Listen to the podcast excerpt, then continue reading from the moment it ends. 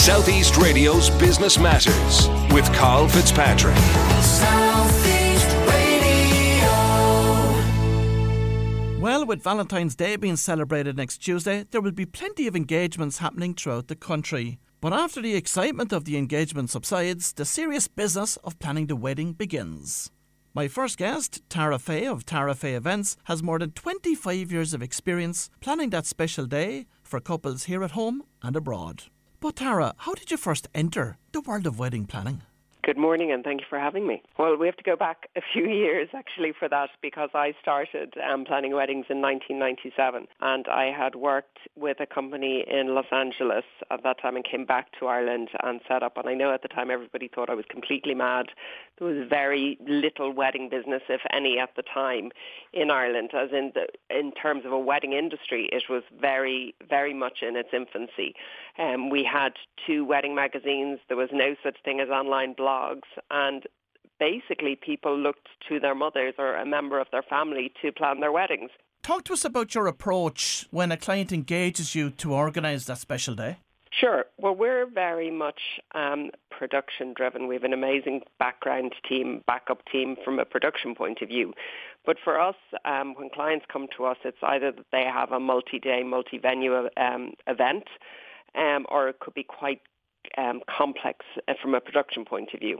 So we don't have what we would call a cookie cutter approach to weddings, because we approach every single wedding as if it's our very first one and we'll start immediately from scratch. So while there are elements of a wedding that will pass from one to another, so everybody at some point will have a wedding ceremony of whatever description that is, they are going to feed people in some form or format, and they are going to have some element of a party. But that is essentially the only thing that would transfer from one wedding to another. Everything else, we start from the very beginning and we listen to them so that their wedding day should be a complete representation of the two of them as a couple. Talk to us about the type of clients that you work with and their respective budgets. We do tend to work with people that have slightly more complex needs in terms of their wedding. That could be maybe that they have, sometimes it could be that they have a headline act playing, so that would be quite production heavy. They could have multiple days or multiple venues. They could have guests flying in from lots of different places. So, you know, everybody is very different. And I know that you're very passionate about promoting Ireland as a wedding destination, and that's an aspect of your work which we will discuss shortly. But on the flip side, what percentage of your clients are looking for you to plan a wedding outside of Ireland? And for those, what destinations are top of the list? So that varies from year to year. Obviously, last year was a very unusual year from a wedding point of view. But you will always find that the popular countries are European destinations. People want to go somewhere where, first of all, there is a direct flight from whatever airport they are close to. So that's something that is really, really important to people. And it is important that there is lots of accommodation options for their guests. So the European, sort of southern European destinations would always be popular for that. We have worked in the Caribbean as well, and in North and South America. So, you know, it's very much dependent on what the couple are looking for and the experience they want to give their guests, and also the number of guests that they want to have. Every year, as I say, is different. Sometimes we could have two weddings a year that are overseas. Sometimes we don't have any, and sometimes we could have one. So it very much depends year to year. And what complications does having an overseas wedding have that people should be aware of? Well, first of all, there's a language complication for people. If the location they're going to, if English is not the first language, that is something that they have to bear in mind. There could be currency implications or shipping implications. If they want to try and ship some things, it could get caught in customs. Another thing is that certain venues have licensing requirements for playing music outside, or they may just have licensing requirements for playing music full stop. Certain sort of cities in Italy, for example, require music licenses. And sometimes it's up to the couple to look for those things. Another thing could be that certain locations could, their photographer may need a license, so if they're bringing a photographer with them. This is, if somebody is having a destination wedding, the best investment they could make for themselves is to hire a wedding planner, and whether that is hiring a planner in their country of location or in their country where they're getting married, it doesn't really matter as long as they have the proper experience to work there. And because of those complications then, Tara, does that mean that you quite often have to work with a counterpart in that particular country? You would always look for somebody as a touch point. I mean, the wedding industry worldwide at a certain level is incredibly small. So I would always have colleagues in other countries, whether be they coming into Ireland or if I'm going into their jurisdiction, we would always keep in touch and keep in contact and help each other out whatever way we can. Now, I know that in conjunction with Tourism Ireland, you're actively involved in promoting Ireland as an international wedding destination. But how have you approached this particular project? There's a joint committee at the moment between Fáilte Ireland and Tourism Ireland, and they're looking into the location, Ireland as a location for destination weddings, because realistically we're listed as in the top 20 destinations in the world. But within that, Italy accounts for 3 of those destinations, North America accounts for 3 or 4, and South America as well. So if you strip all that away, we're probably in one of the top 10 destinations worldwide for weddings, which is quite incredible when you think about it. And that has all happened organically without any of the tourism agencies having to do anything about it. And so this is just something that we are still looking at. Last year we hosted a conference in Ireland called Engage, which is for the luxury wedding industry, and we had 250 of the leading wedding professionals from around the world in Ireland for 4 days. And we were able to showcase to them what an amazing country this is, not only in terms of location, but also in terms of our suppliers. So we are able to give world-class service, which they would never have thought of before. And from an international visitor's perspective, why is Ireland such an attractive destination for their wedding? Well, they're not coming here for the weather. That's for sure.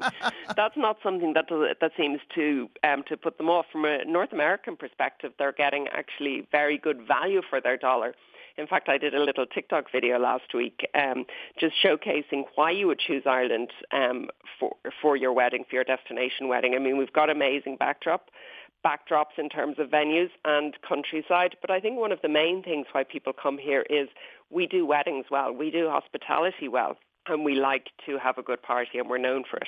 And what type of venues do those international visitors usually choose? They do like something with some element of history. So obviously all of our beautiful manors and castles and country houses all around the country obviously get a look in.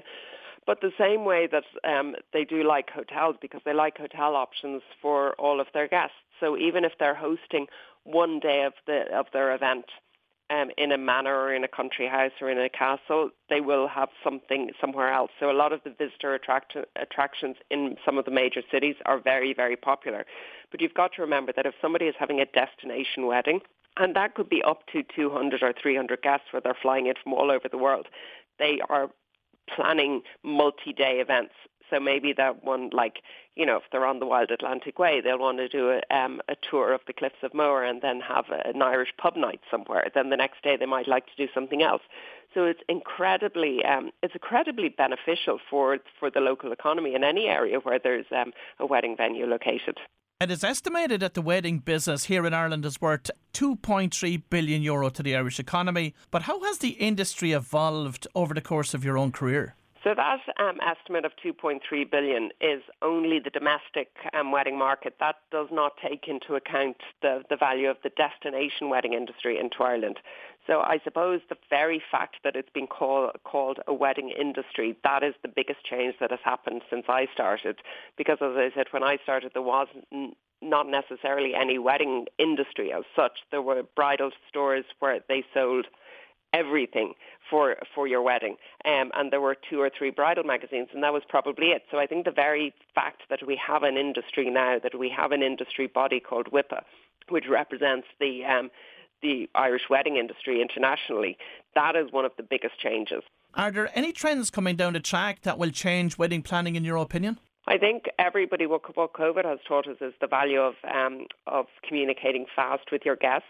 So I think there's certain digital platforms that are going to become much more, not even sort of like a fundamental, but that are going to become a requirement from now on. I mean, I think most people now will have a wedding website, and that they see the value of that as being an instant communication tool for their guests.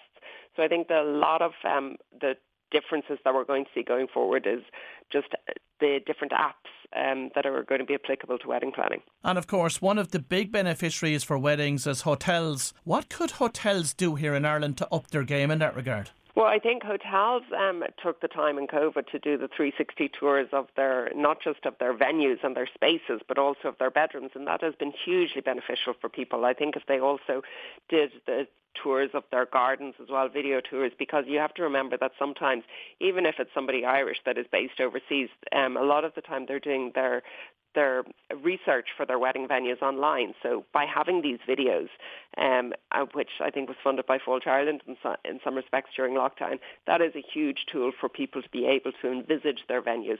I think as well that that venues do have to see that weddings are a huge industry, and it is a huge business, and it is not something that is going to go away. And of course there are so many complementary service providers in the wedding industry today, but is enough being done for those to work together in collaboration with each other? Well, I think one of the things that that has come out of COVID is that we set up the Wedding Industry Association, which is WIPA Ireland. It's Wedding Industry Professionals Association. And we have over 80 members throughout the whole island of Ireland now. And that is something amazing. And we have networking events, we have educational events, and we have an incredible board of directors that give their time every single month for the future of the wedding industry in this country. So that is something that is that, but that we as an industry have done. I think it's a shame that we're not recognised as an industry and that we're not recognised as part of tourism, which is, to me, just blows my mind. But that is something that we're still working on.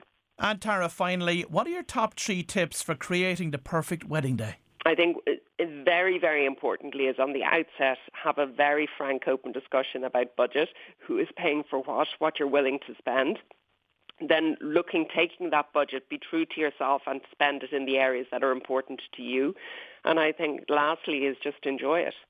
Well, if you've just tuned in, that was renowned wedding planner Tara Fay, and I'd like to thank Tara for sharing her insights into the booming wedding industry with us this morning.